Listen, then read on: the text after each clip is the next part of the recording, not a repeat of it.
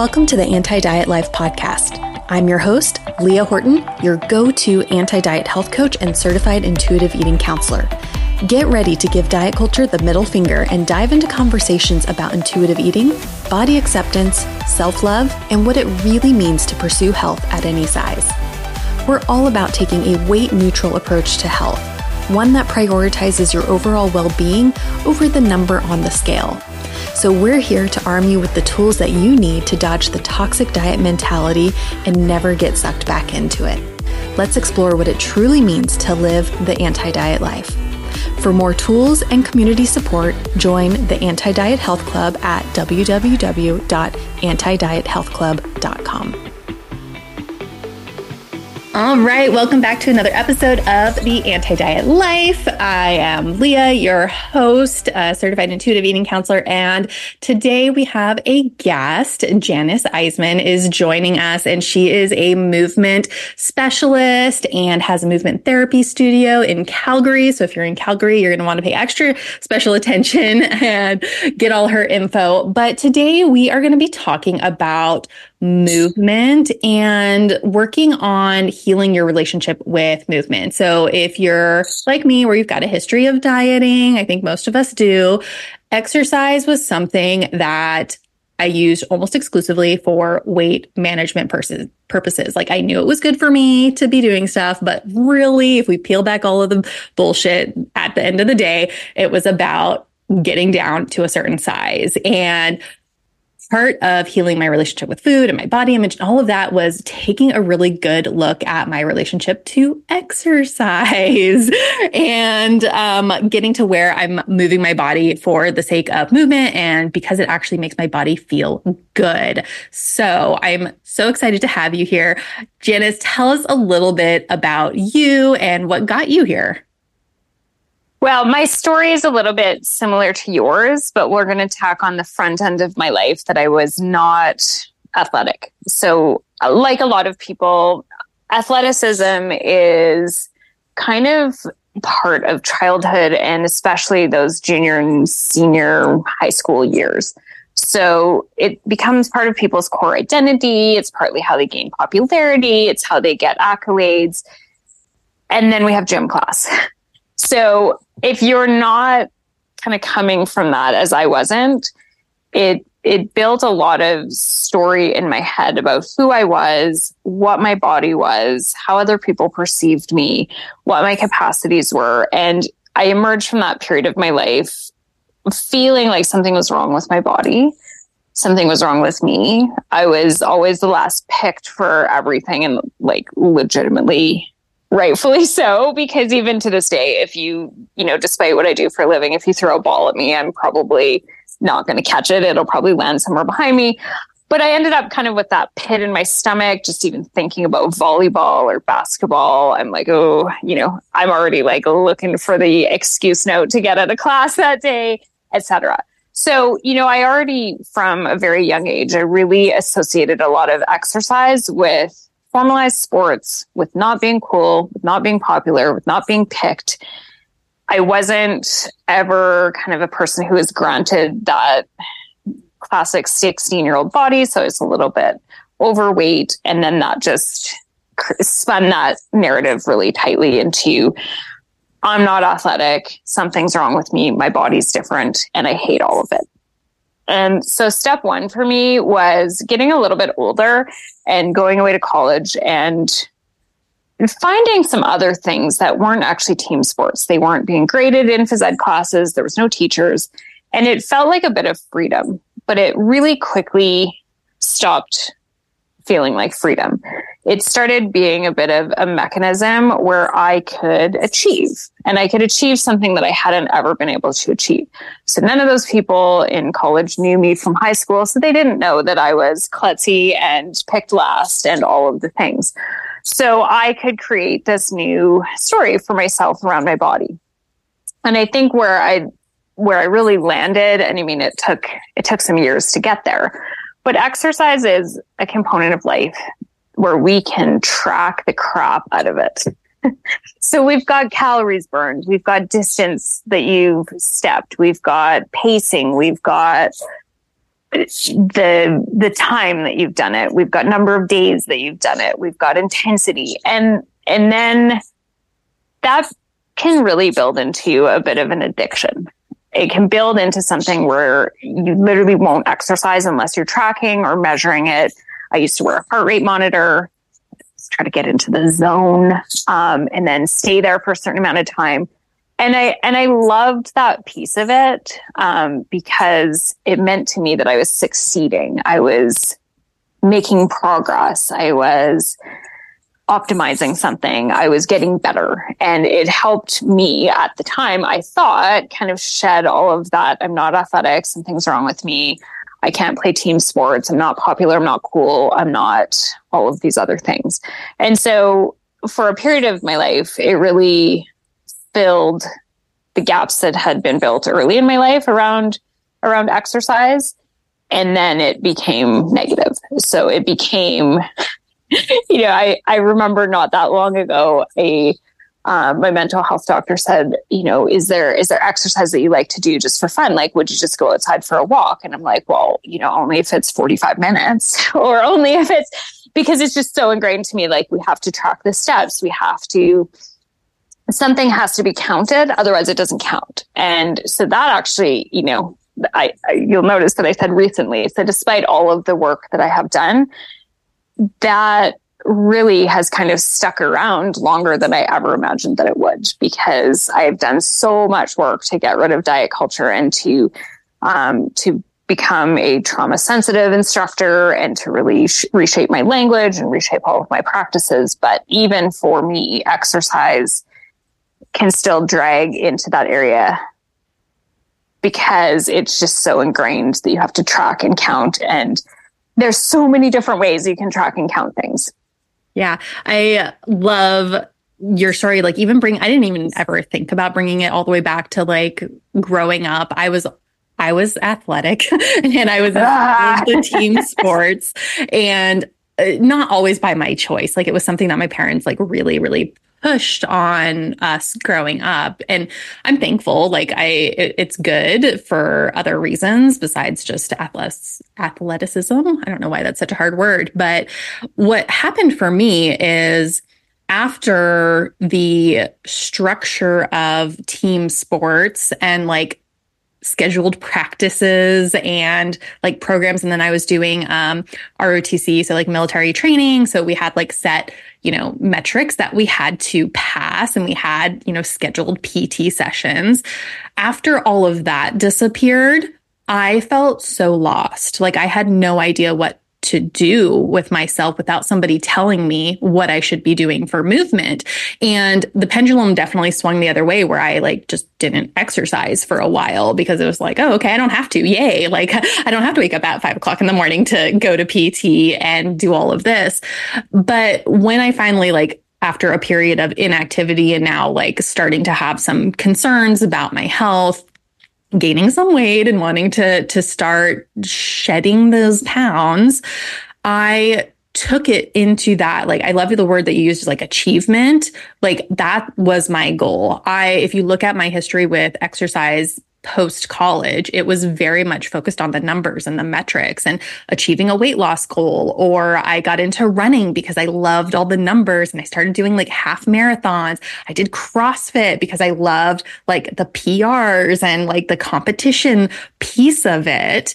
And that definitely pushed me into that over exercising realm where I would exercise through injury. I would definitely, I was not taking rest days, right? And like I was abusing my body because I was exercising so much. And to this day, even though I'm like years removed from that and have been doing a lot of work in my relationship with exercise, I still find myself looking for that achievement and like how can I track things and what are my goals without it getting crazy. And one of the things I came up with, I'm actually kind of proud of myself. Like one of the things I came up with for this year is just a consistency goal. Like, yes, it, it's not about how much I'm doing or what, not even really what I'm doing, though I do want you to make sure I'm getting some strength training and some, you know, cross training and walking, like a variety of things. It has become more about are you moving your body on a regular basis? Period. That's it. That's like the only thing that is quote unquote counting for me now. And it is so freeing. It really, really is to not have to be obsessed with all of the numbers all the time. And what it has allowed me to do is really focus on listening to my body and like being like, okay, what sounds good today? Like, how does my body want to move today? Do I want to do yoga or do I want to hop on the bike or do I want to, you know, and I have more feedback from my body versus when you're so fixated on just the achievement, just the metrics, I totally shut down listening to my body entirely. Yes, 100%. I think we have we have layers of inputs in our lives throughout our lives that actually encourage us to not listen to our body. So part of that actually often does start with sports when we are younger. So a lot of people are in sports or they have their children in sports and there are a lot of really great components to being in sports that are outside of just the body movement part of it. But I think that what can happen and what I noticed because I have a child. So when he started being the age where I would take him to things like birthday parties, what I noticed was all of the kids were doing the thing and all of the parents were sitting. And I was like, okay, wait, this is a thing where kids are supposed to do the stuff. And then there isn't really even modeling for what that looks like when you're an adult because your own parents don't do it. So I was the parent who would, you know, if the kids were at the trampoline park, I would be like, all right, let's get on the trampoline park. And, and I would go skating or I would do whatever it was because the idea of my child having no adult vision for how that carries forward. And so I actually looked up statistics for how many adults do team sports and it's it's quite low. And the sports actually change as well and they change depending on which gender you are. But you know, I live in Canada and many, many, many young boys do hockey and, and there is tremendous attrition on that. And I'm by no means suggesting that we shouldn't put our children into sports, but we want to start by looking at that relationship of what were we taught as a kid? And I think that probably what I shared is is going to be more common than not that sports were a pathway for achievement, for acknowledgement, for connection, for friendships for comp- like competition, whether you can win something. And the metrics actually started to matter. And who in your life did you have role modeling movement and exercise? Did you have a parent who was actually active with you? Did you have a parent who was active at all? And when we look at the statistics for adults in our various countries, there's a high chance that many of us listening did not have an active parent just because of how statistics work, because most North American adults are not getting enough movement, let alone exercise. So I think we have to kind of start there with what messaging did we get taught? What is our connection to exercise? What is our story with exercise and what are, what are our beliefs? Because if we believe that the only way that we can achieve things is through exercise. That's going to be a hard one to kind of shed all of the, the concepts around it. If you are like me and you're like, I'm going to overcome this, you know, terrible self image that I have as a kid. Well, you know, I had to work, I, I was wanting to work really hard to prove that that stuff wasn't true to people who weren't even there. And that temptation still kind of seeps in because I still have those pieces of me that are 14 years old. So I'm going to show everybody. they don't care, you know, but recognizing that that exists within me is actually super important. Mm. Um, I even think about then, like putting all of your, you know, your self worth and everything contingent on your body is, um, you know, setting you up for failure. You know, I even think about like I've had chronic hip issues and multiple hip surgeries and like have to heal and they're like phys- things I physically cannot do. But if my entire worth was set on my achievements and my physical things I could do with my body, I would be a disaster going through like everything that I have been through. But when you have your worth tied to other things like who you are as a person and what you contribute to the world, like you're just, it, it's such a, a better place to be. I think that it's so simple, but one of the things that really started to sh- make the shift for me out of having kind of this toxic relationship with exercise was actually just stopping to use the word exercise and yes. to shift to just movement and like yes. all movement counts like even you know doing chores around the house having a dance party in the kitchen like walking the dog like literally however i'm moving my body counts. Yes. And in the past few years i've actually used the title movement specialist for quite some time but in the past few years i've started to become really cognizant of the difference between movement and exercise. So exercise is what many of us will do starting on January 1st with the New Year's resolution. We will join a gym. We will subscribe to a YouTube channel. We will enlist the services of a personal trainer. And in our culture, we've decided that these blocks of time are an hour. So it's typically a one hour practice in whatever discipline it is, whether it's personal training or a body pump class or CrossFit or whatever it is, um, which PS is very arbitrary. There's nothing in human biology that says that an hour is where it's at. That's just kind of a made up component that that a lot of people look to almost as if it's gospel. Um, so that's kind of what we what we would call exercise. So where we set aside a chunk of time to do a formalized program with someone else, or it could be on our own using maybe a program in our living room. Movement, however, is completely different. So movement is, um, anything that you do to move your body. So if you wiggle your toes, that's movement. If you lift your arm to take a drink out of your coffee cup, that's movement. And it sounds like a ridiculous thing to say because I know everybody is aware of what movement is. However, the moment that we kind of try to start to deconstruct diet culture, we can get really uncomfortable with the idea of not quote unquote exercising and that movement is actually really what our body biologically needs. So my grandma is 101 years old. And if we track backwards to her youthful life. She rode a horse to school. At school, the kids had to do chores. So the teachers and and adults at the school weren't doing everything at the school. So the kids had to stable the horses. They had to help maintain the school. There wasn't caretakers and caregivers like we have now. The nearest neighbors lived a kilometer, which is about a half a mile from from their house. So if she wanted to socialize, she had to walk there. At no point was my grandma ever like, you know, I, I, need to get my exercise. It was just movement to go do something. So it was movement to get on the horse to go to school. It was movement to walk down the road to see the neighbors. It was movement to wash the clothing, which was absolutely not a washing machine. It was movement to empty the chamber pots. It was movement to wash the walls and et cetera, et cetera, et cetera. So, you know, in the last hundred years, we've basically had to introduce exercise into humans so that we can not be completely sedentary all the time because everything now is mechanized. So my child, not even a hundred years later,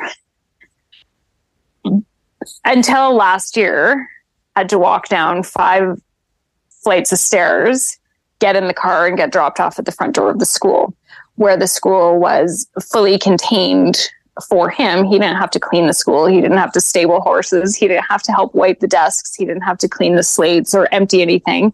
And at home, you know, we have a dishwasher, we have a flushing toilet, we have blankets, we have a heater, etc. So, you know, he really doesn't have to do very much that's actual physical. So, whereas not that long ago in history, everything was kind of physical. Now almost nothing is. So it really exercise as we know it really kind of started to take off in the 80s, which again is not that long ago. So when you look at the history of gyms, they didn't exist in all of humanity until about the 1950s, the way that we know them. Like obviously there was, you know, the Olympics and things predated it. But the root of them is really the bodybuilding culture from California. And then that became um, something that became the chain gym. And then we got it all over teacher trainings. And then, of course, everybody's familiar with the 1980s aerobics. And then things kind of started to really accumulate in speed and intensity. But, you know, in the 1970s, women were not allowed to run marathons, etc. So we don't have to go that far back in history. And there was no exercise. So the idea of exercise is new. And I took that time to kind of explain that because I think when we get that in our head, it's really helpful to be like, oh, this is completely a construct of modern society. This did not exist 100 years ago. It didn't even exist as we know it today 50 years ago. It didn't even exist as we know it today 30 years ago. So we have in we've taken in all of these concepts that exercise has to be tracked and measured and counted and it has to be at this certain heart rate capacity and we have to wear monitors and we have to you know it's in an hour. And if you were to tell that to somebody in 1920, they would look at you like you were absolutely crazy because there was so much physical labor going on around you just to live your life and acquire your food and to clean your clothes and to get places that it would have been absolutely ludicrous to try to burn calories or to waste energy in this ridiculous way. So it's all made up. It's all made up. And what we really need to do is is think about how we can get more movement into our lives. And I'm not suggesting that we need to get rid of our cell phones or that we need to throw our washing machines away, but we need to think like, can I be slightly less efficient at doing this? Can I get some unintentional movement? Can I channel some of my ancestors and walk somewhere? Can I what I what I actually started to do was to be inefficient with my time. Where like if I'm going to go to the post office, I could drive there. It's going to take five minutes, or I could walk there. and It's going to take 15 minutes. So I can get a walk in. I can be outside, and I can go to the post office. And it's maybe not as quote unquote efficient, but it allows me to get some movement into my day. And it's i'm not tracking it. I'm not measuring it. I'm not looking at my heart rate. I'm not like oh it, it didn't take an hour. I'm not counting it. I just try to be a little bit less efficient and try to do things that are a little bit more connected to my community my natural environment things like that. So really separating that idea that if we're not exercising it doesn't count is super important because exercise is a is a completely modern invention that is got all these rules and tools that we made up.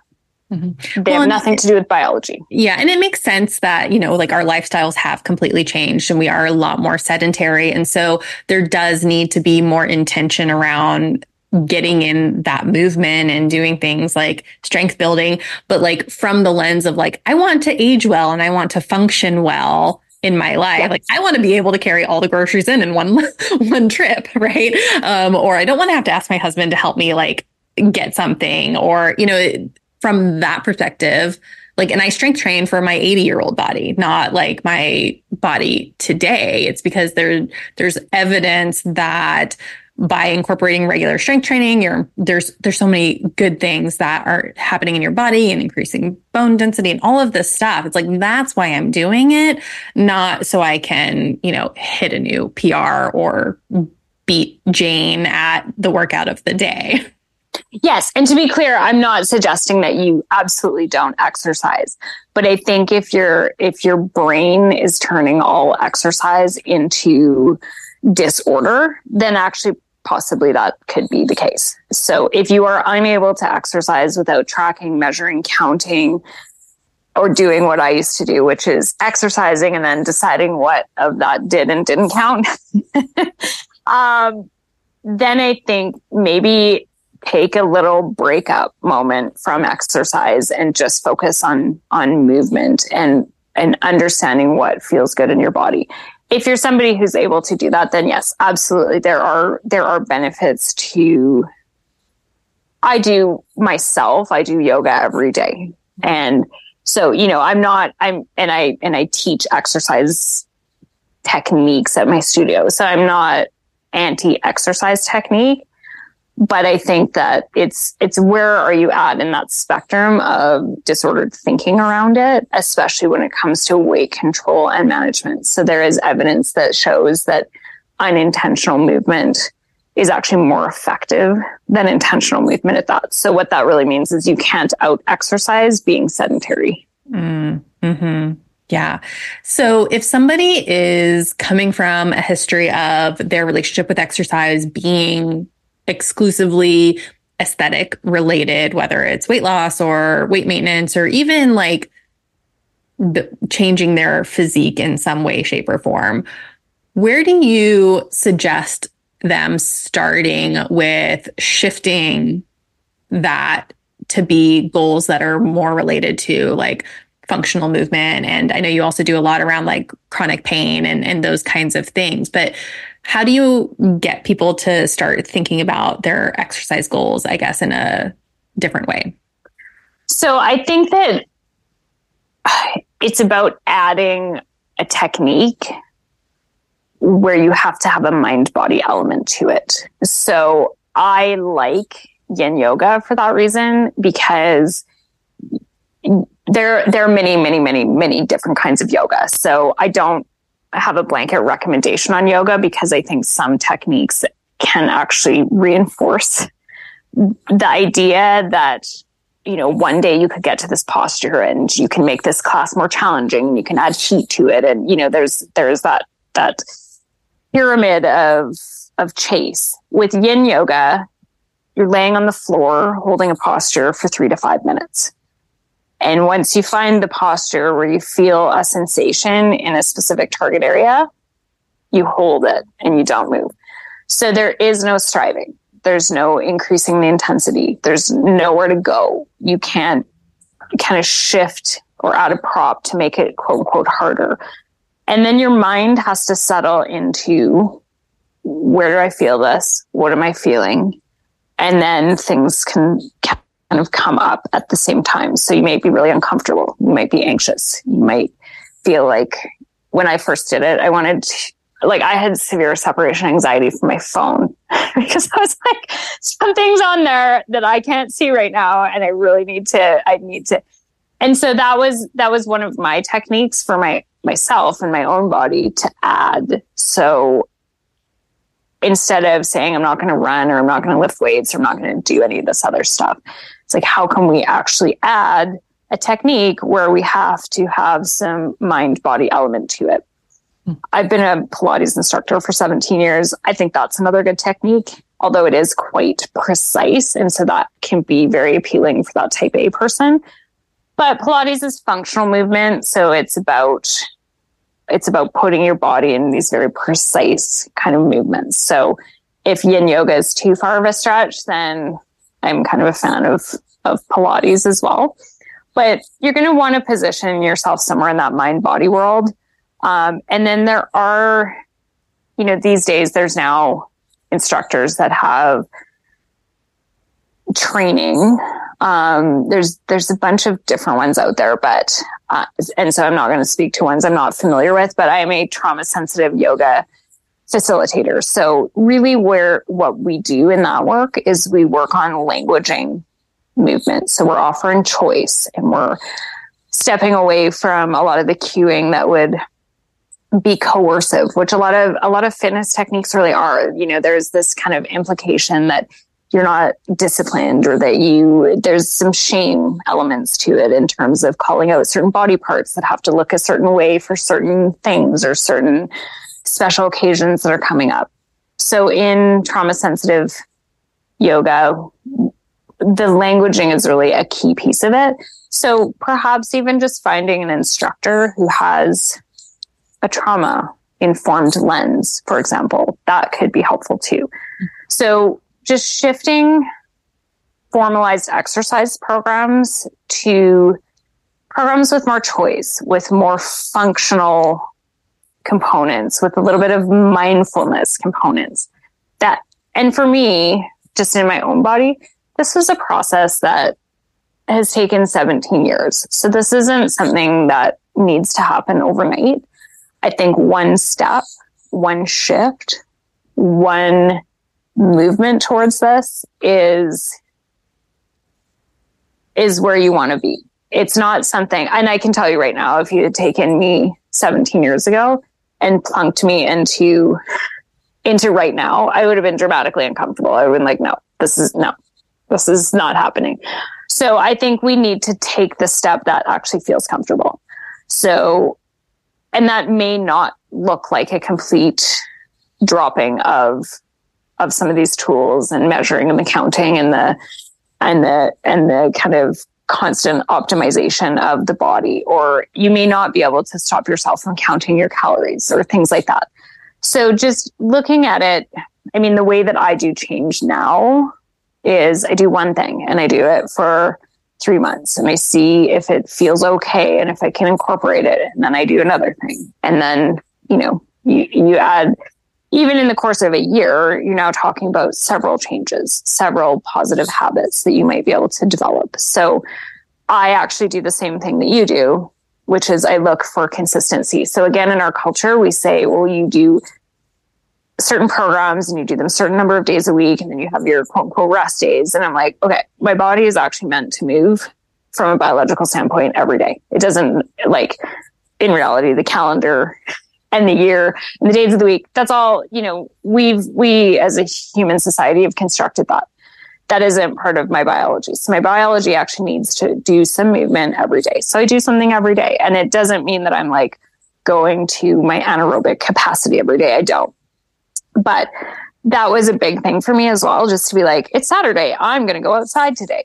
I'm going to spend time outside today. And as soon as you're outside, you're probably walking or riding your bike or you know, being with a friend or volunteering or whatever it is that you're doing outside and your body's getting some movement. And so moving towards that idea where we don't have quote unquote rest days. You know, you don't rest from brushing your teeth on Sundays either.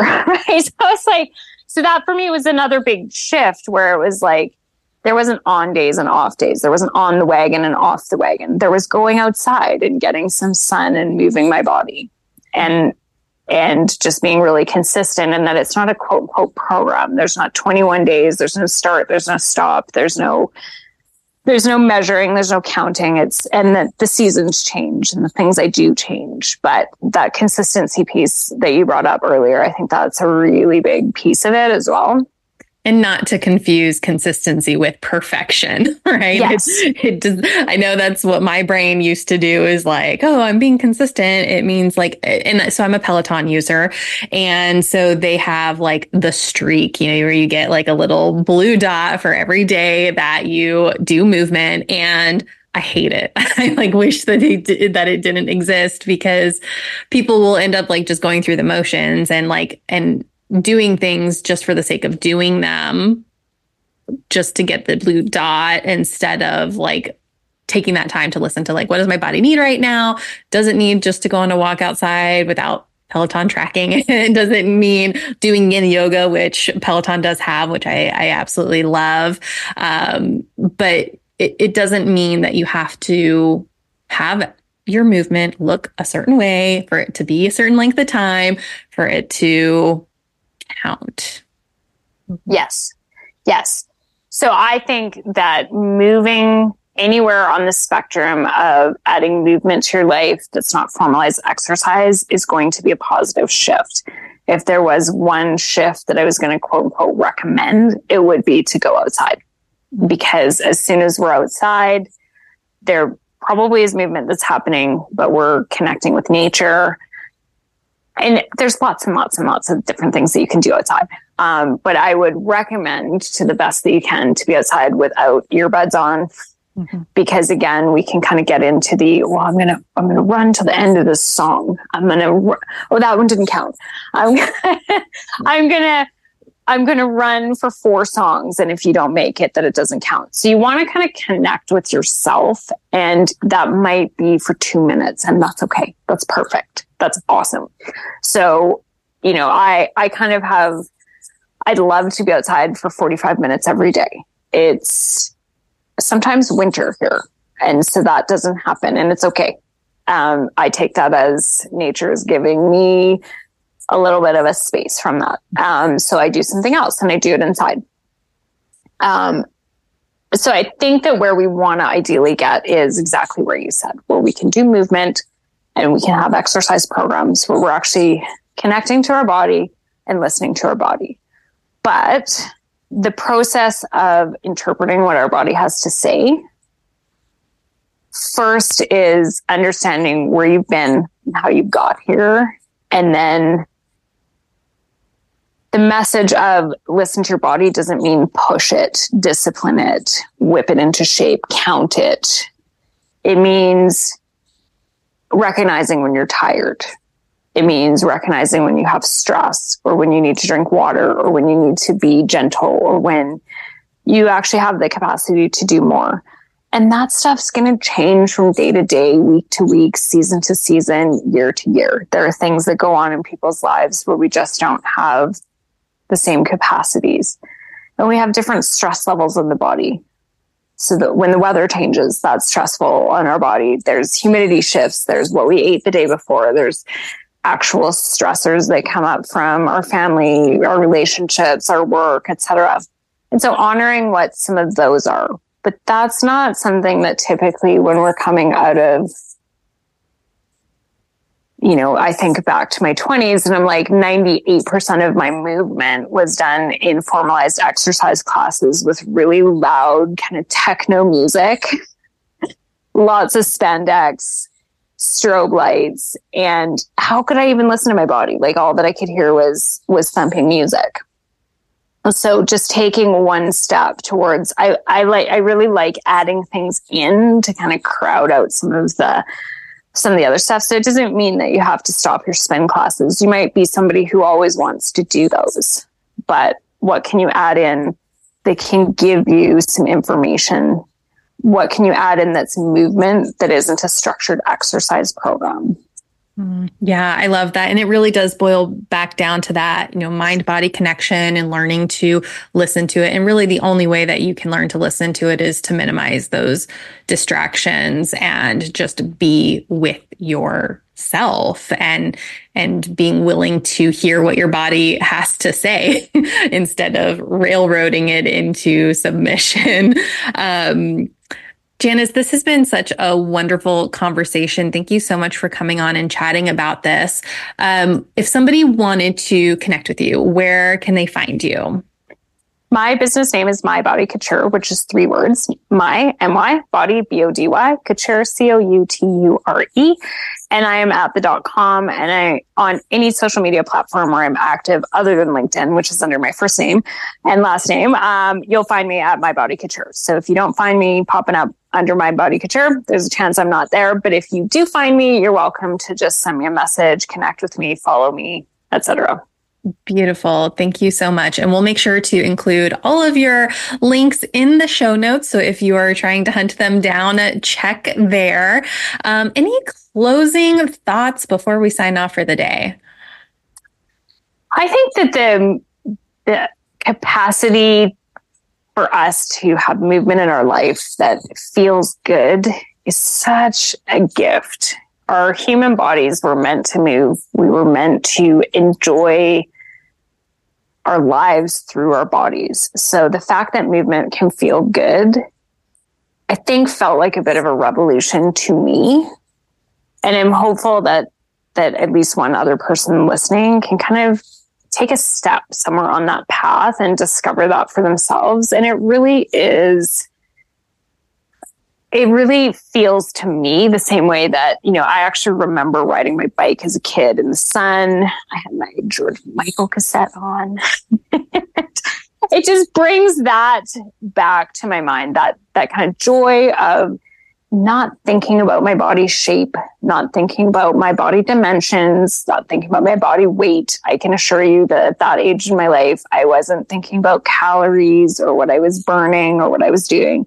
I was just in the sun, moving my body, listening to some some music and really enjoying what it is to actually be part of the human uh, to have that human experience. And so I'm really hopeful that somebody who's listening can kind of take a nugget or two and start to move somewhere on that path because it really sucks now that I kind of like look backwards into my 20s. I'm like, that was crappy. Like I would have told you that I loved working out and I loved all of that. And and obviously some part of me did. But it just is crappy. You know, I spent my 20s in a gym listening to loud music, pushing myself, getting yelled at by instructors, and have and deciding that half of it didn't count and what was good and what was bad and my whole moral capacity was was basically if i push hard enough and if i burned enough calories and if i lost an inch or whatever that's no way to live mm-hmm. Mm-hmm. move because your body wants it because it feels yeah. good it's not supposed mm-hmm. to be mm-hmm. something that adds a bunch of stress to your mm-hmm. life. if it's causing you anxiety and stress, it's time to take a look at your habits and and get back to I love the idea of getting back to like your childhood of what made you feel good as a kid running around. And you know for me it was always like I was always we always had a dog. I was you know walking the dog or playing with the dog out in the fields. And we lived in England. And you know it was just just this beautiful romantic thing and, and just wandering around checking things out. And to this day walking and hiking and playing with my dog are my favorite forms of movement. Yeah, and I think actually that's a really great point because there's a there's a high point that there's a high chance that if you can think of at least one memory from your childhood when you enjoyed your body. Some people can't, and that's okay. But if you are somebody who can think of at least one, you probably still like that thing. And that might actually mean going out to a playground, or it might mean finding something that is kind of a bit childlike, like fly a kite or pop a balloon or something else that you like to do. But if you can envision that moment and kind of sit with how that felt in your body and then go try that thing again, that's that's that's the greatest single thing that you could get out of this podcast. Mm. And report back if you do go decide to play and do something fun. We would love to hear about your experience. Thank you so much and be well. Thank you for tuning in to the Anti Diet Life podcast. If you have questions, feedback, or something that really resonated with you from today's episode, I would love to hear from you. Connect with me on Instagram. My handle is at Anti Diet Health Coach.